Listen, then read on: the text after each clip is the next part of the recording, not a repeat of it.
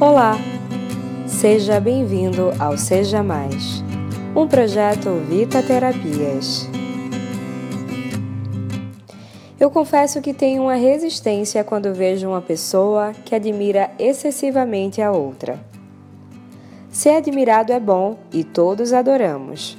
Contudo, aquela admiração onde parece que a gente está colocando alguém no pedestal é um pouco assustadora. Como diz a frase, todo excesso esconde uma falta.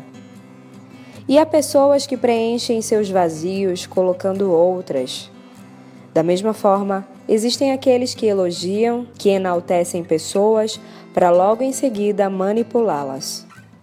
Tome cuidado com os excessos. Cuidado se alguém age assim com você ou se você age assim com alguém.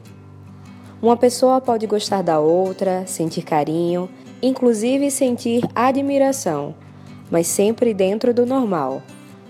Quando há um excesso, devemos nos perguntar por que somos tão admirados assim. Se é por um joguete emocional ou porque a autoestima da outra pessoa é baixa e ela está nos idealizando. Mas se você precisa tanto ser admirado para se sentir bem, talvez seja a sua autoestima que está baixa. Se você admira tanto alguém, vá com calma. Talvez essa pessoa não queira ser colocada no patamar de perfeição que você a está colocando. Tenho certeza que esse é um rótulo muito pesado para ela carregar. Seja como admirador ou como admirado, o equilíbrio é a chave para não adoecermos.